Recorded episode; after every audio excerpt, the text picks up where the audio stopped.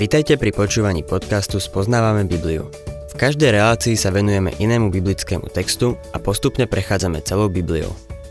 V dnešnom programe budeme rozoberať biblickú knihu Žalmy.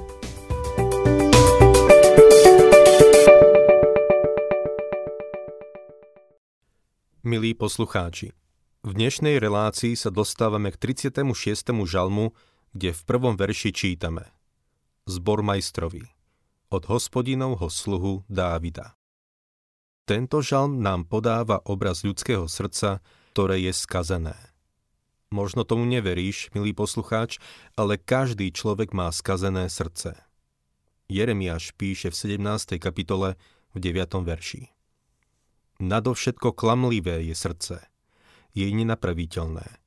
Kto sa v ňom vyzná? Našťastie Boh má liek na problém srdca. Čítajme druhý verš. V srdci bezbožníka prehovára zloba a Božia bázeň chýba pred jeho očami. Septuaginta, čo je grécky preklad 70 židovských učencov v Egypte, prekladá tento verš nasledovne. Bezbožník má zjavenie zloby vo svojom srdci. Čo je tým zjavením zloby v srdci?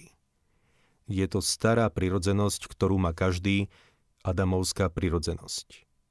V Matúšovi 15.19 pán Ježiš Kristus hovorí Zo srdca totiž vychádzajú zlé myšlienky, vraždy, cudzoložstva, smilstva, krádeže, falošné svedectvá a rúhania. Z ľudského srdca vychádza sama háveť. Božia bázeň chýba pred jeho očami. Tieto slová Pavol cituje v Rimanom 3.18. To je zjavenie bezbožníka. Bezbožník má zjavenie zloby vo svojom srdci. Tá stará prirodzenosť ovláda ľudstvo. Tým, čo vravia, nechaj sa viesť vlastným svedomím, chcem povedať, svedomie ťa nevedie. Duch Svetý ťa vedie. Svedomie je ako barometer, podľa ktorého vieš, či to, čo si urobil, je správne alebo nesprávne. Nechaj sa viesť Duchom Svetým. Svedomie ťa bodne, keď urobíš niečo zlé. Tretí verš. Je príliš samolúby, aby uznal a znenávidel svoju vinu.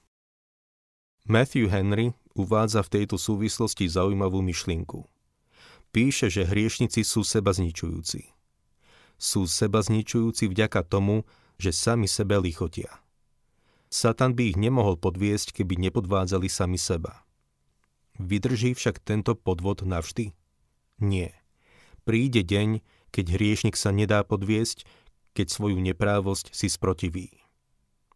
Myslím si, že jedna z vecí, s ktorou zatratení budú musieť žiť celú väčnosť, je stará prirodzenosť, ktorú znenávidia. Stane sa to ich malým peklom, ktoré budú mať pod svojou kožou. Štvrtý verš. Slová jeho úst sú samá podlosť a klam. Prestal konať rozvážne a správne. Raz na golfe som stretol príjemne vyzerajúceho muža, ktorý sa vzdal výborného postavenia. Všetko, čo vyšlo z jeho úst, bola podlosť. Každým dychom bral Božie meno nadarmo. Slova jeho úst sú samá podlosť a klam. 5. verš. Na svojom lôžku vymýšľa neprávosť. Dáva sa na nedobré cesty, neštíti sa zlého na svojom ložku vymýšľa, čo zle urobí na druhý deň. Je to odstrašujúci obraz. V nasledujúcich veršoch máme obraz toho, aký je Boh. Verše 6 až 8. Hospodin, Tvoje milosrdenstvo siaha po nebesia a Tvoja vernosť až k oblakom. Tvoja spravodlivosť je ako Božie vrchy, Tvoje právo je ako morské hlbiny. Ty, hospodín, zachraňuješ ľudí i zver. Bože, aká vzácna je Tvoja milosť. Ľudia sa utiekajú do tône Tvojich krídel. Toto sú nádherné slova. Toto je Boh, ktorého človek odmieta. Toto je Boh, pred ktorým ľudia nemajú bázeň. Bezbožníci nepoznajú tohto Boha a nemajú šajnu, aké je to byť pod jeho krídlami. To je miesto, kam sa utiekajú spravodliví. Rád rozprávam o hospodinových krídlach. V knihe Exodus 19.4 Boh povedal Izraelitom. Sami ste videli, čo som urobil egyptianom, ako som vás niesol na orlých krídlach a priviedol k sebe. V tôni jeho krídel je ochrana, bezpečie, odpočinok a teplo Božej lásky. Ježiš povedal, Matúš 23.37 Jeruzalem, Jeruzalem, ktorý zabíjaš prorokov a kameňuješ tých, čo boli poslaní k tebe. Koľko ráz som chcel zhromaždiť tvoje deti, ako sliepka zhromažďuje svoje kuriatka pod krídla a nechceli ste. Toto je Boh, ktorého veľa ľudí dnes odmieta. Prejdeme k 12. a 13. veršu. Nech ma nepošliape noha pyšného a neodoženie ma ruka bezbožníkov tam padli páchatelia neprávosti, zrútili sa a nemôžu vstať. Dávid sa modlí k Bohu, aby mu naďalej dával milosrdenstvo a milosť, aby nepadol pod rukou bezbožníkov. Je to niečo, za čo by sa mal modliť každý veriaci. Žijeme v bezbožnom, podlom svete. Mojou modlitbou vždy bolo O Bože, nedaj mi padnúť do rúk bezbožníkov. 37. žalm približuje Dávidove skúsenosti a zaznamenáva budúce požehnanie pre zvyšok Izraela.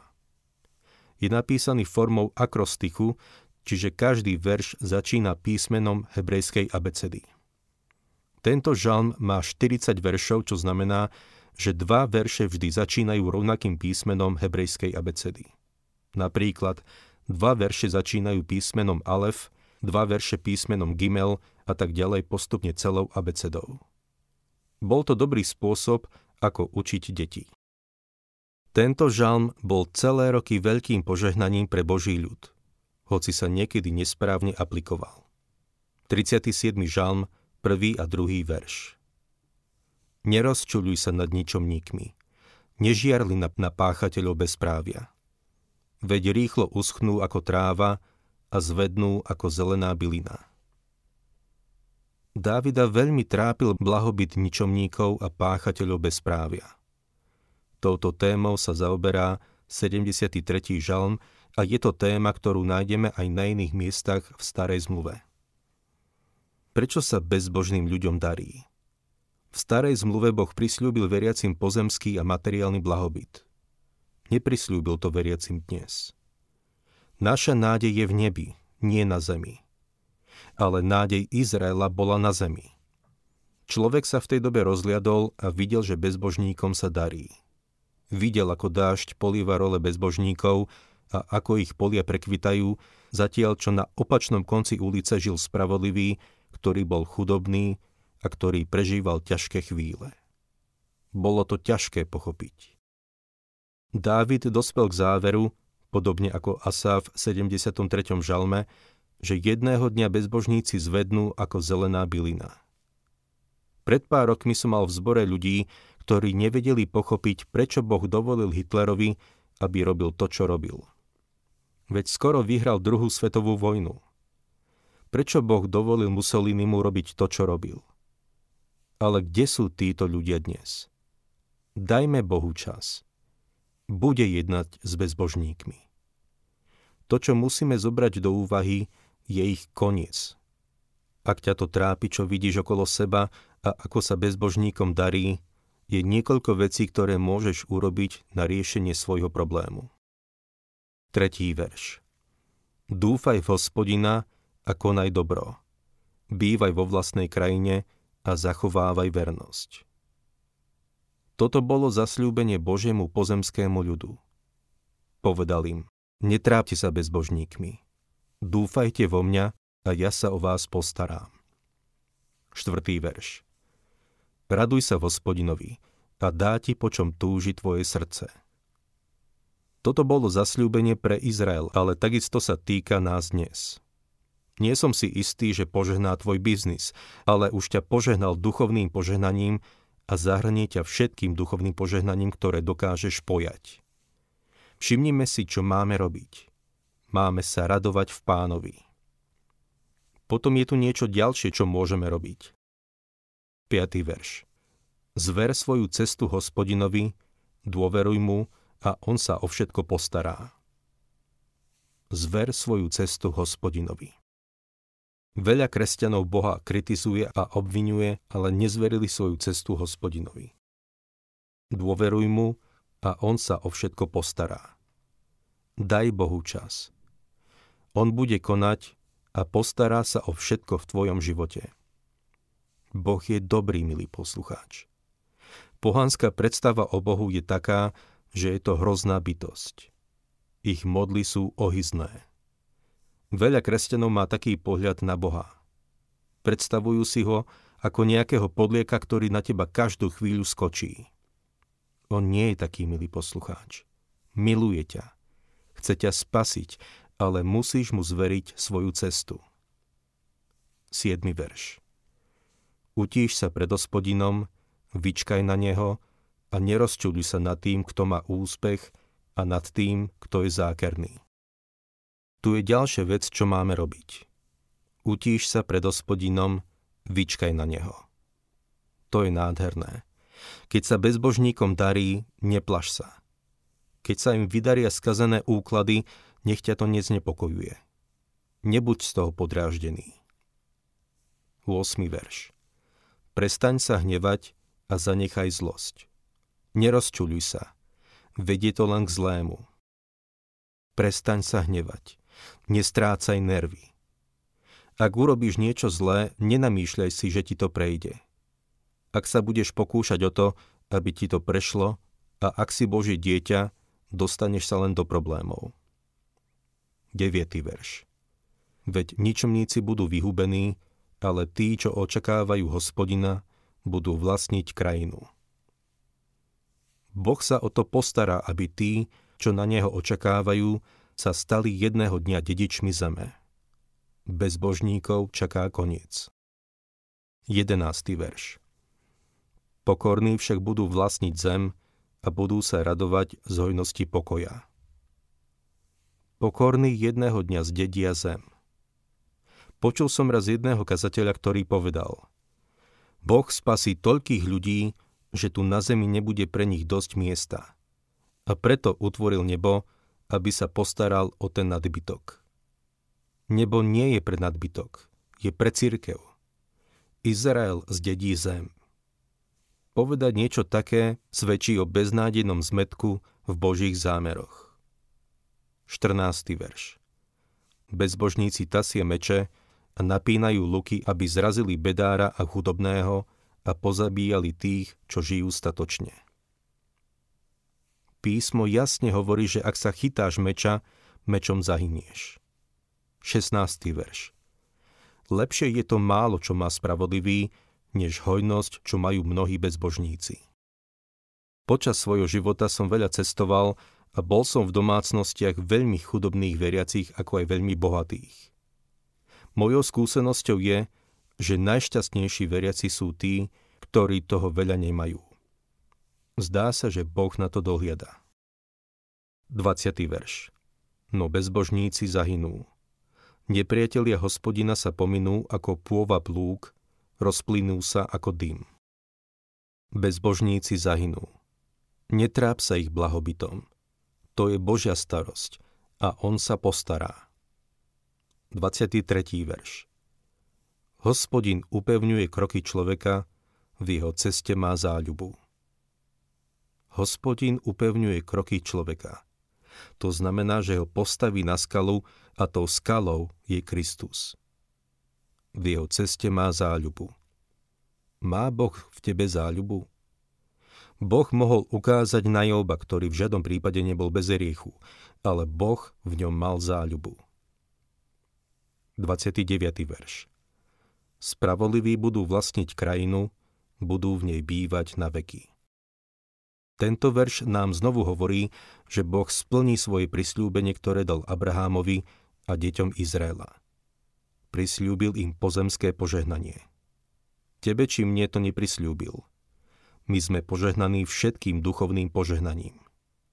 Budeš zmetený, ak veríš, že Boh ti prisľúbil pozemské požehnanie.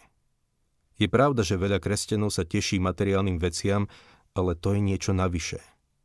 To je pridané požehnanie. A ak ťa Boh tak požehnal, máš ohromnú zodpovednosť. Je mi ľúto niektorých bohatých kresťanov, ktorí nepoužívajú peniaze tak, ako Boh chce, aby ich používali. Prejdime k 37. a 38. veršu. Zachovávaj bezúhonnosť a dbaj o úprimnosť, lebo budúcnosť patrí pokoja milovnému.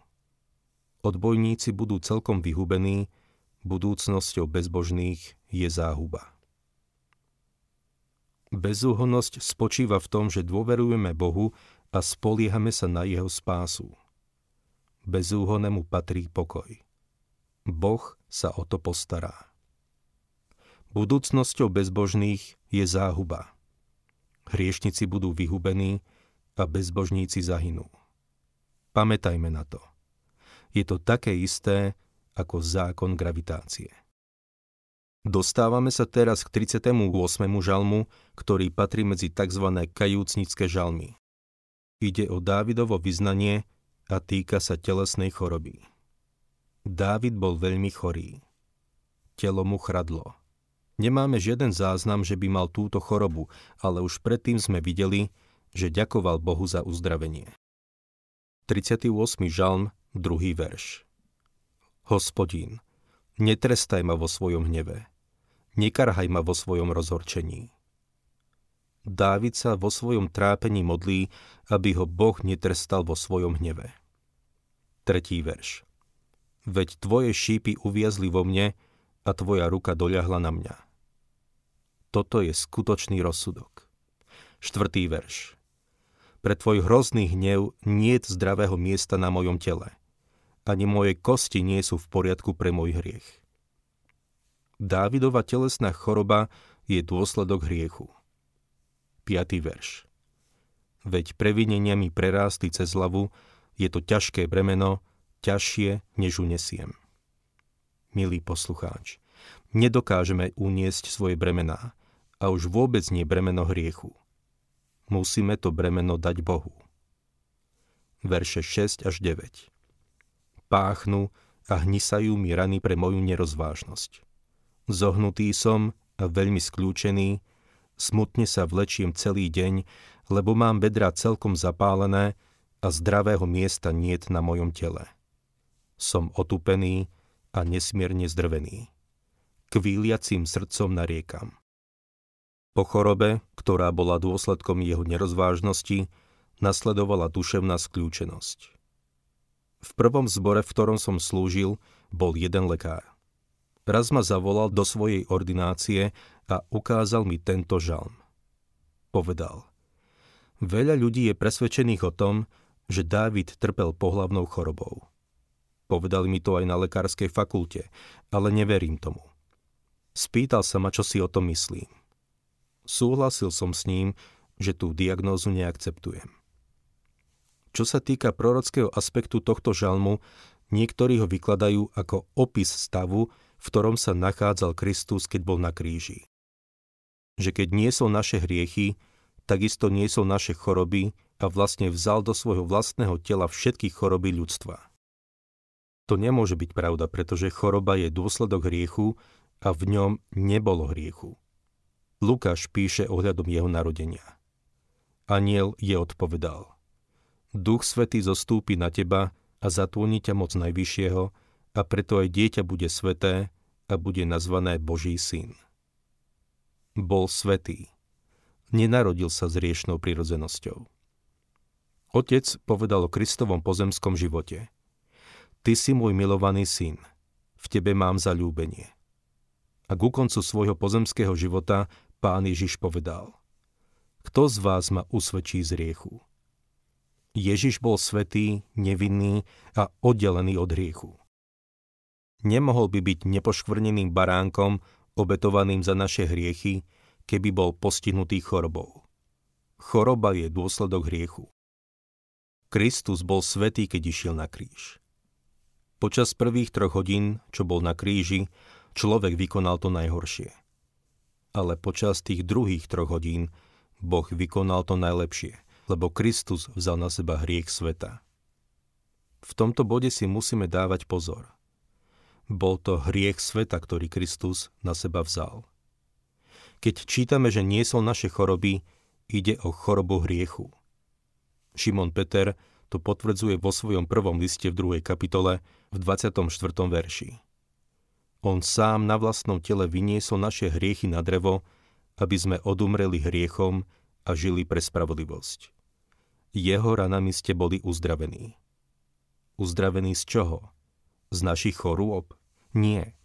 Sme uzdravení z hriechu. Na kríž vyniesol naše choroby a postaral sa o náš problém s riechom. Jeho telo nebolo postihnuté chorobou. Choroba je dôsledok hriechu a v pánovi Ježišovi Kristovi nebol žiaden hriech. Je to niečo odporné a rúhačské povedať, že Ježiš Kristus bol postihnutý chorobou, keď vysel na kríži. Tí z nás, čo sme prekonali chorobu v našom tele, sa môžu stotožniť s Dávidom v tomto žalme. Je správne, keď svoj prípad najprv predložíme tomu veľkému lekárovi a potom sa objednáme u toho najlepšieho doktora, akého vieme zohnať. Buďme v tejto veci praktickí. Všetku múdrosť a zručnosť, ktorú má lekár, má od Boha či si je toho vedomý alebo nie.